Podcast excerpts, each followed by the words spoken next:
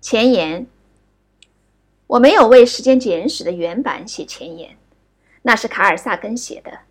我写了简短的感谢。有人建议我感谢每一个人，但是有些支持过我的基金会不甚高兴。他们由于我提及到他们而收到大量的申请。我认为没有任何人，我的出版者、代理人，甚至我自己，曾预料到这本书会这么畅销。它荣登伦敦《星期日时报》畅销书榜二百三十七周，这比任何书都久。显然，圣经和莎士比亚不算在内。它被译成四十来种文字，在全世界每七百五十人都拥有一册，包括男人、妇女和儿童。正如纳珍·米尔福德。我的前博士后评论的，我的物理著作比麦当娜弹性的书还更好卖。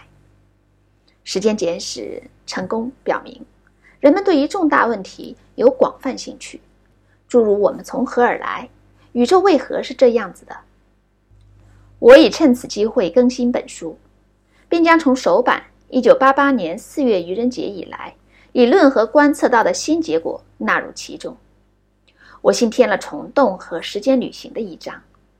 爱因斯坦的广义相对论为我们提供了创生和维持虫洞的可能性，那是连续时空中不同区域的细管。如是如此，我们也许可以利用它们来进行星系之间的快速旅行，或在时间中旅行到过去。当然，我们从未邂逅到来自未来的人，也许我们曾经有过。对此，我将给出一种可能的解释。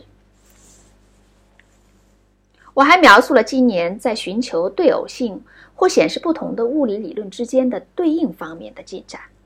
这些对应强烈的表明，宇宙中存在一种完备的统一物理理论，但是它们也暗示，也许不可能用一个单一的表述来表达这个理论。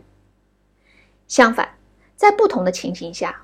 我们必须使用基本理论的不同论述来表述，这和描绘地球表面很相似。人们不能只用一张单一的地图，在不同的区域必须用不同的地图，这就变革了我们的科学定律的统一观。但是它并没有改变最重要的一点：宇宙是由一系列我们能够发现并理解的合理的定律制约着。在观测方面，迄今最重要的发展是由 COB-1 宇宙背景探险者和其他合作者测量的宇宙微波背景辐射中的起伏。这些起伏是创生者的指纹，这些在光滑均匀的早期宇宙中的微小的、初始无规则的起伏，后来成长为星系、恒星以及在我们周围看到的所有结构。起伏的形式和无边界设想的预言相吻合。无边界设想是说，宇宙在虚时间方向没有边界或边缘。为了区分这个设想和对背景中的起伏的其他可能的解释，还需要进一步的观测。然而，在几年之内，我们就应该能知道，我们能否相信自己生活在一个完全自主的、无始无终的宇宙之中。史蒂芬。霍金。